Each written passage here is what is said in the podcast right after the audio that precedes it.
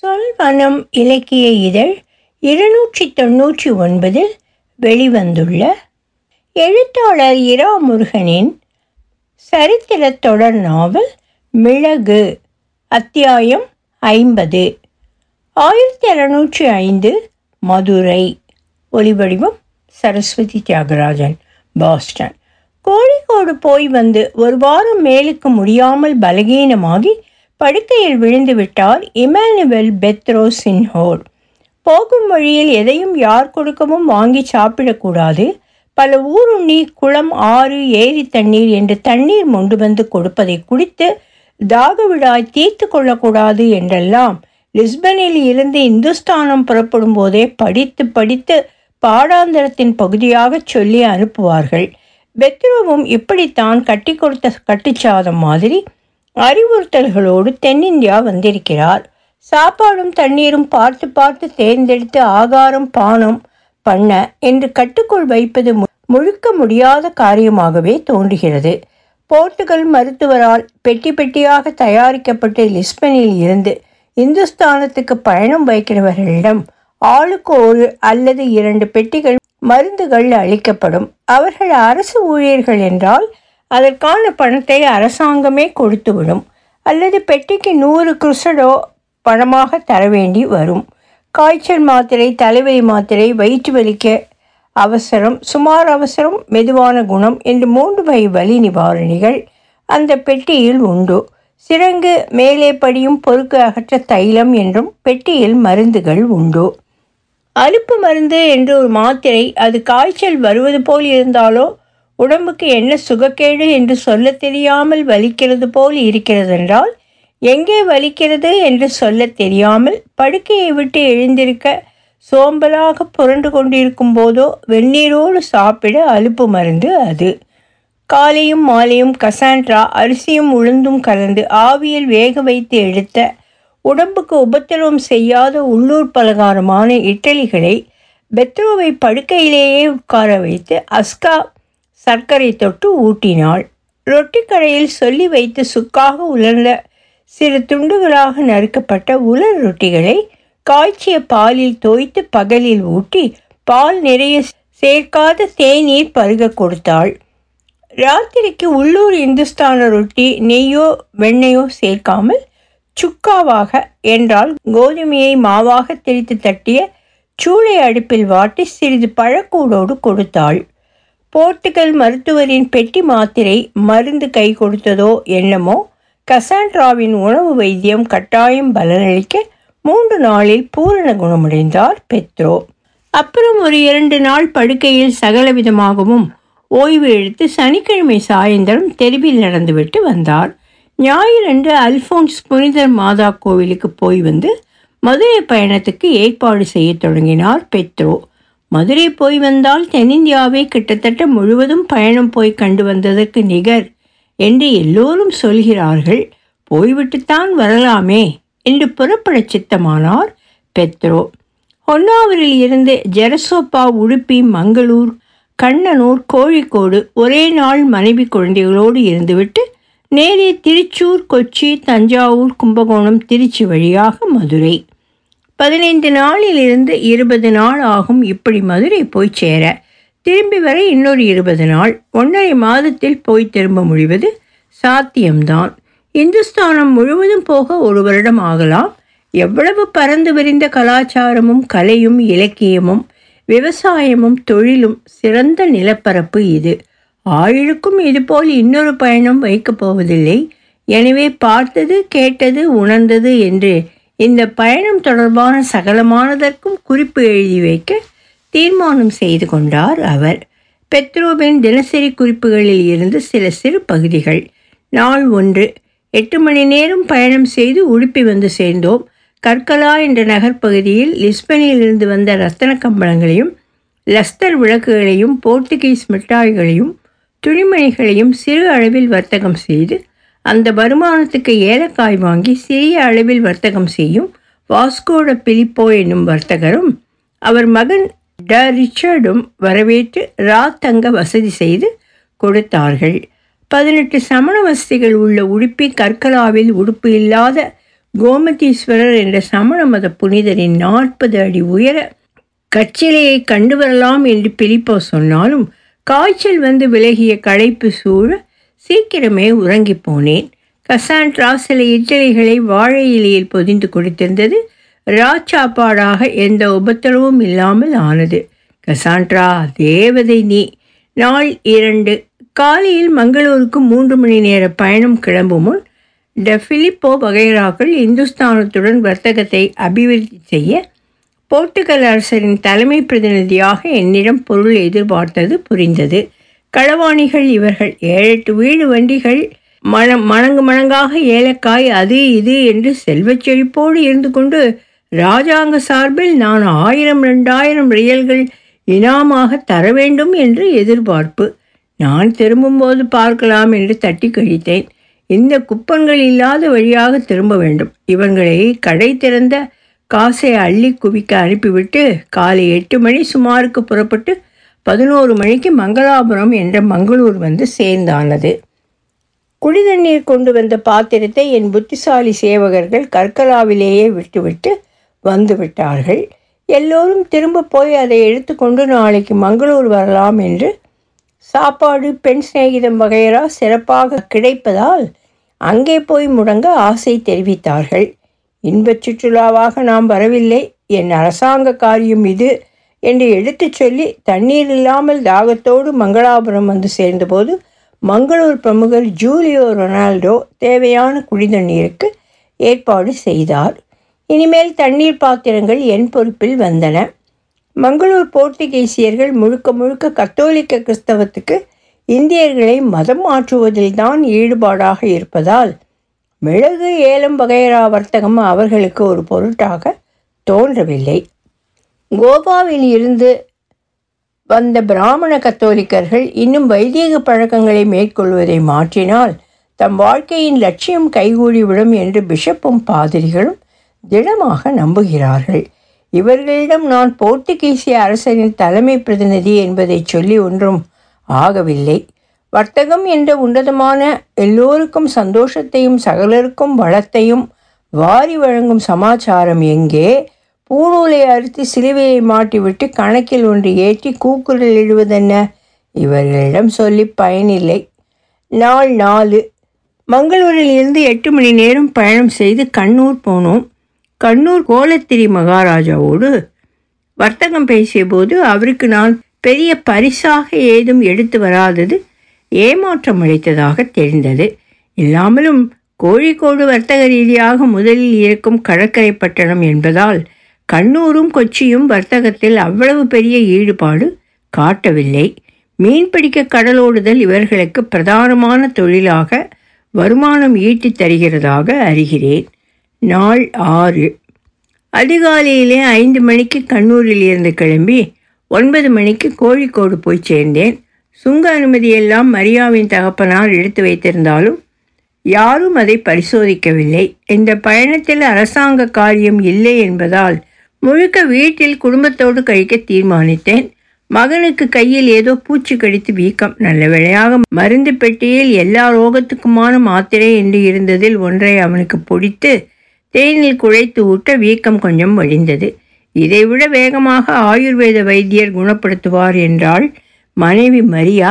இன்னும் ஒரு பொழுது பார்த்துவிட்டு வீக்கம் வற்றவில்லை என்றால் வைத்தியர் மருந்தை கொடுக்க சொன்னேன். நாள் எட்டு. கோழிக்கோட்டிலிருந்து ஏழு மணி நேரம் பயணம் செய்து குன்னங்குளம் வழியாக திருச்சூர் வந்தேன். குதிரைகள் சுகவீனம். ஓர் அடி நடப்பதற்குள் வாயில் நுரைத்தது ஒரு குதிரை. ஓய்வு. இவை ஓய்வை எதிர்பார்க்கின்றன. கோழிக்கோட்டில் மாற்று குதிரைகள் இரண்டு வாங்கி வந்திருந்தது. நல்லதாக போயிற்று. மீதி நான்கு குதிரைகளுக்கும் முழு ஓய்வு கொடுத்தேன். நாள் ஒன்பது. திருச்சூரிலிருந்து ஐந்து மணி பயணமாக Kochi. Archbishop Jose Fernandes போர்த்துகலின் இராஜாங்க பிரதிநிதியாகவும் மத தலைவராகவும் பணியாற்றி கொண்டிருந்தார் என்றாலும் மத சம்பந்தமான வேலைகளுக்கே அவருடைய நேரம் போயிற்று. அவரை சந்தித்த போது உற்சாகமாக அவருடைய சாதனைகளை எடுத்தோதினார். அவர் என்னை எந்த விதத்திலும் ஈடுபாட்டு காட்டச் செய்யவில்லை. கத்தோலிக்கர்கள் படிக்கக்கூடாது, திங்கட்கிழமை கல்யாணம் செய்து கொள்ளக்கூடாது, ராத்திரியில் நாட்டியம் நாடகம் என்று எந்த பொழுதுபோக்குக்கும் நேரம் செலவழிக்க கூடாது. அது சாத்தானின் நேரம்.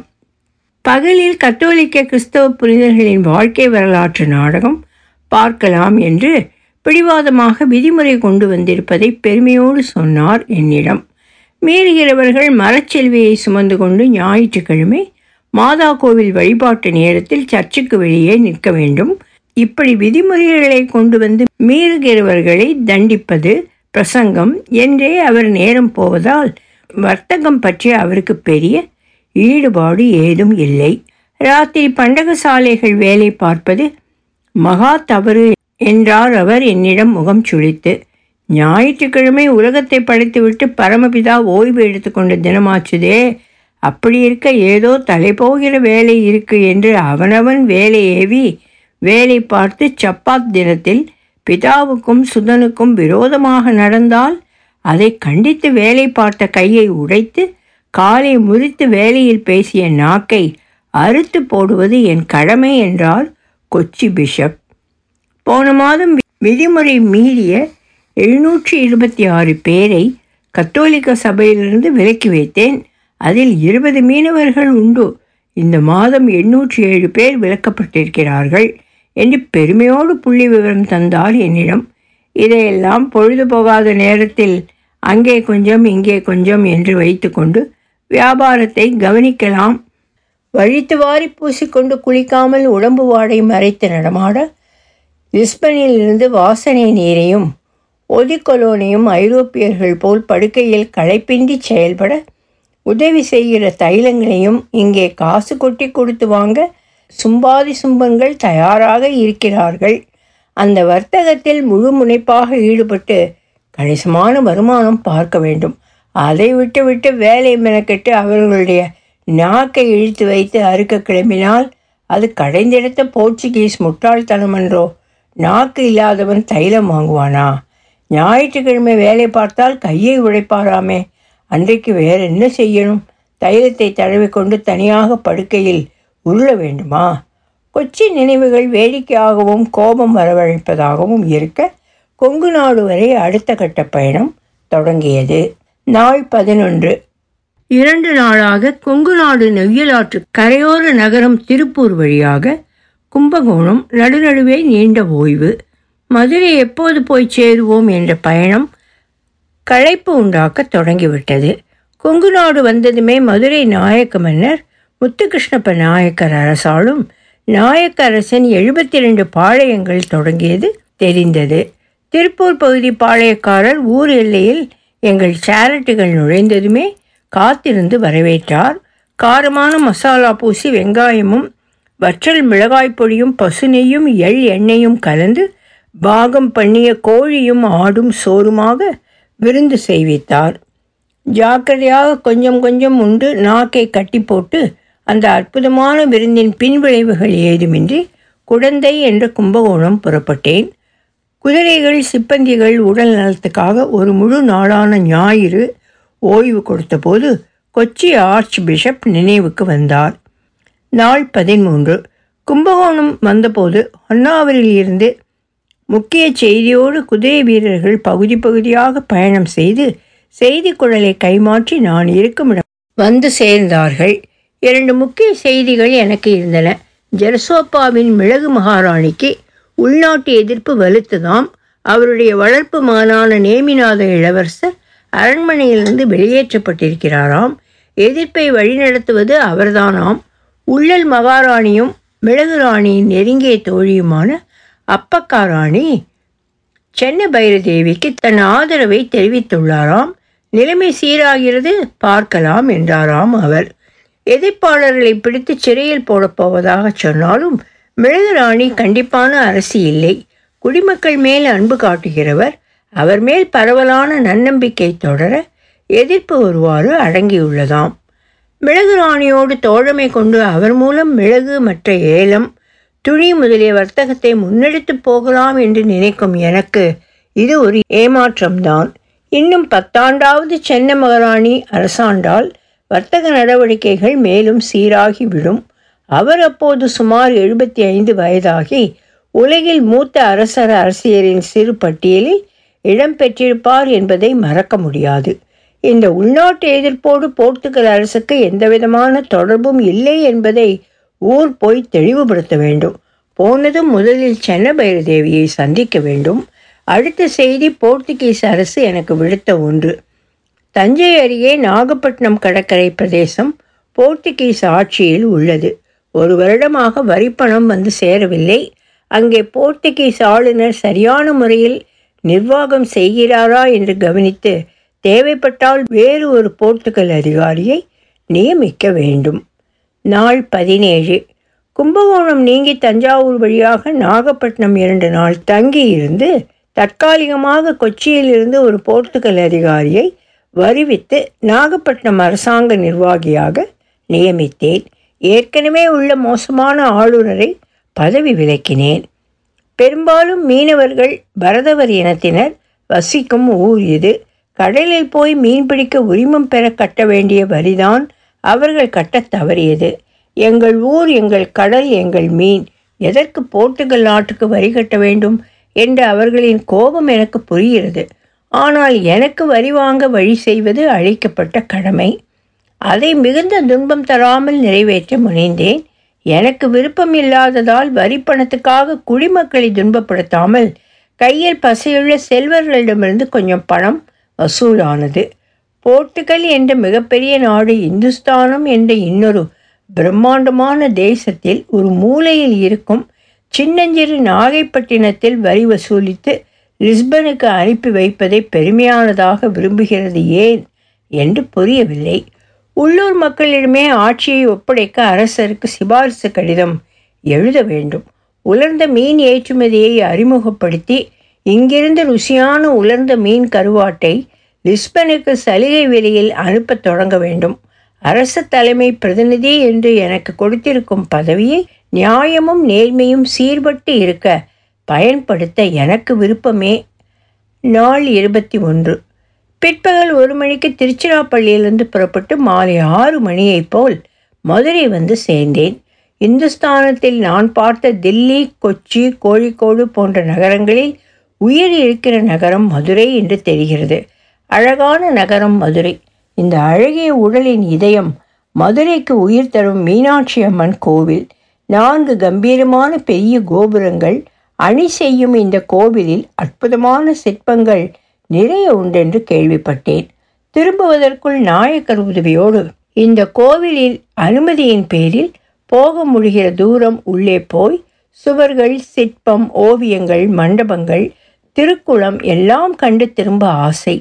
மதுரைக்கு வந்து மீனாட்சி திருக்கோவில் பார்க்காமல் போகலாமா என்று சொல்கிறார்கள். கோவிலை சுற்றி தாமரைப்பூ அடுக்குகள் போல் மதுரை விரிந்து பறந்திருக்கிறது. இந்த பெருநகரம் உறங்குவதே இல்லை. கடைத்தெருவில் காலை ஆறு மணி முதல் பின் மாலை ஆறு மணி வரை மும்முரமாக வியாபாரம் செய்த கடைகள், வியாபாரம் நிறுத்தி கடை கட்ட இரவில் மும்முரமாக இயங்கும் கடைகள் அங்கே திறக்கப்படுகின்றன.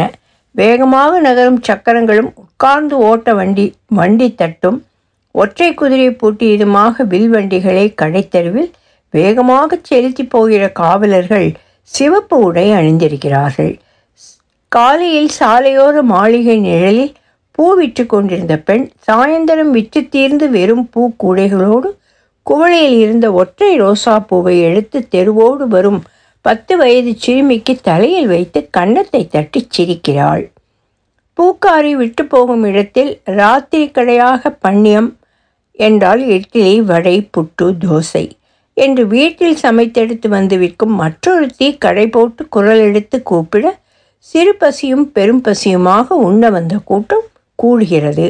அழகான மாலைகளை மூங்கில் கழிகளில் மாட்டி வைத்து சுமந்து தெருவோடு நடந்தபடி வியாபாரம் செய்கிற இளம் பெண்கள் வாசனை எண்ணெய் கேட்டவர்களுக்கு இடுப்பில் தொங்கவிட்ட துணிப்பையிலிருந்து சிறு மரக்குடுக்கைகளை எடுத்து கொடுத்து காசு பெற்று அதே பையிலிட்டு நடக்கின்றார்கள்.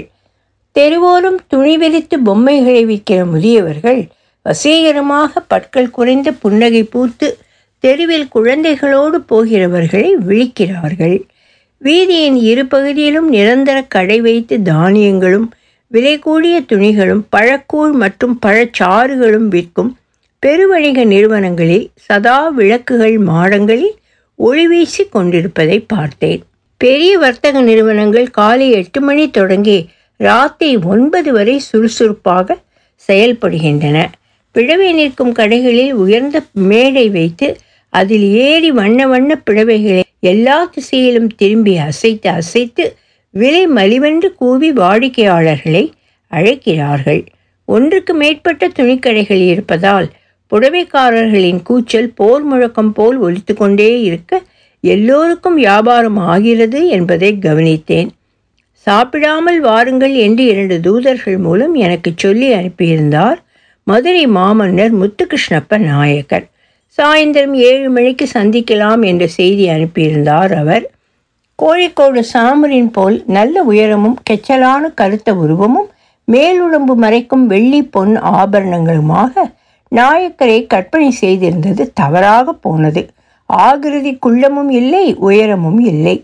இந்துஸ்தானத்தில் மேட்டுக்குடி இயற்கை உடலம்சமாக கருதும் சிவப்பு தோல் என்ற கருப்பு இல்லாத, ஐரோப்பியர் போல் வெண்மையும் இல்லாத தோல் நிறம், தலையில் மணிமகுடமாக இல்லாமல் ஜரிகை தலைப்பாகை, தொந்தி போட்டு உப்பி பட்டுக்குப்பாயத்துக்கு கீழே பெரிய வயிறு, பட்டு கால்ச்சராய் தொழதொழப்பாக கணுக்கால் வரை அணிந்த கனமான கால்கள், முன்னால் வளைந்த சீனத்து காலணிகள், கைவிரல்களில் ஒன்றிரண்டு கனமான மோதிரங்கள், மதுரை அரசர் முத்து கிருஷ்ணப்ப நாயக்கர் இருந்த கோலம் அது.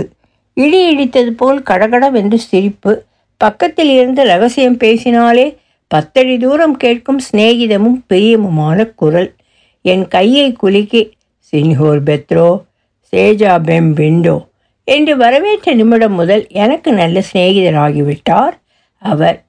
எதுவும் பேசுவதற்கு முன் எங்கள் எளிய உணவை பெத்ரோ அவர்களோடு பங்கிட்டு கொள்ள எங்களை அன்போடு அனுமதிக்க வேண்டும் என்றார் நாயக்கர். நாடகீய பாணியில் இரு கை கூப்பி சற்றே வளைந்து நின்று வணங்கினேன்.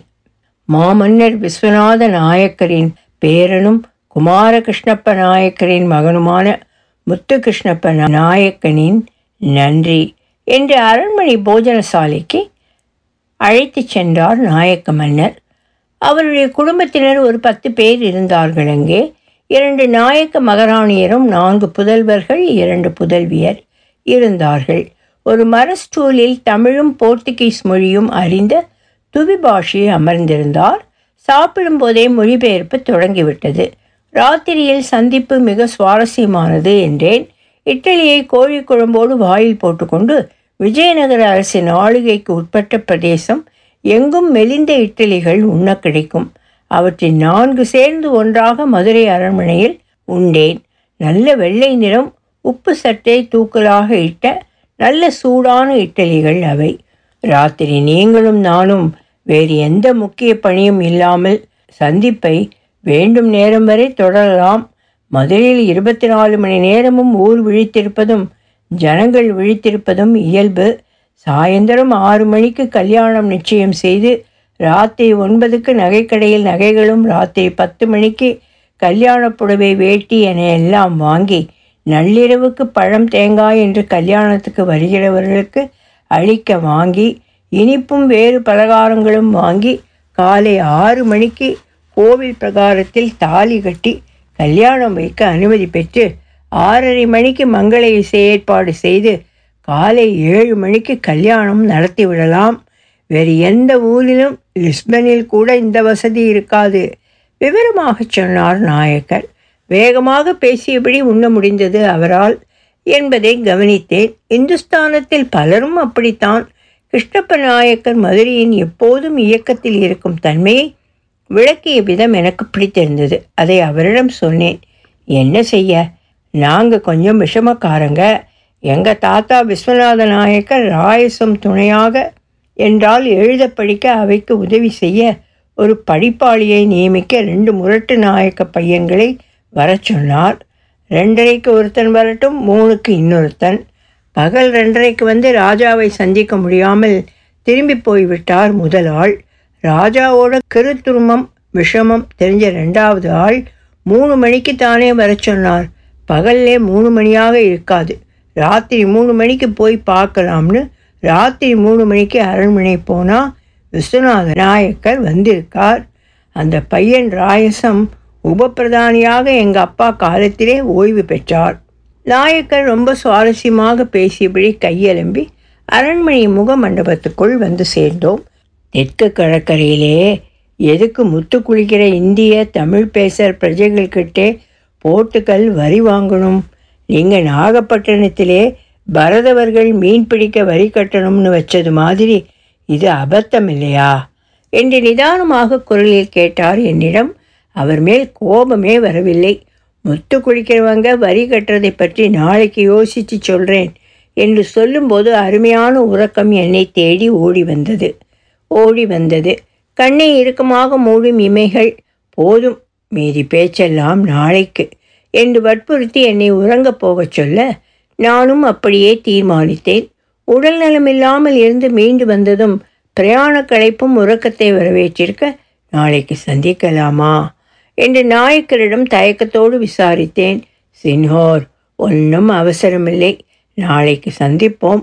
பரதவர்கள் போர்த்துகீஸ் வரி கட்ட வேணாம்னு விதிச்சா முதல் சந்தோஷம் எனக்குத்தான் என்றார். நான் எழுந்த பொழுது மணி ராத்திரி பத்து. நாளைக்கு காலை எட்டு மணிக்கு இங்கே பசியாறி விட்டு சந்திக்கலாம் என்று நாயக்கர் மகாராஜா சொல்லி உள்ளே போனார். அரண்மனைக்கு வெளியே என் சேரட் உருண்டபோது எல்லா விளக்குகளும் எரிய மதுரை மாநகரம் உயிர்ப்போடு பிரகாசித்து கொண்டிருந்தது. மிளகு சரித்திர நாவல் தொடரும். ஒலிவடிவம் சரஸ்வதி தியாகராஜன், பாஸ்டன்.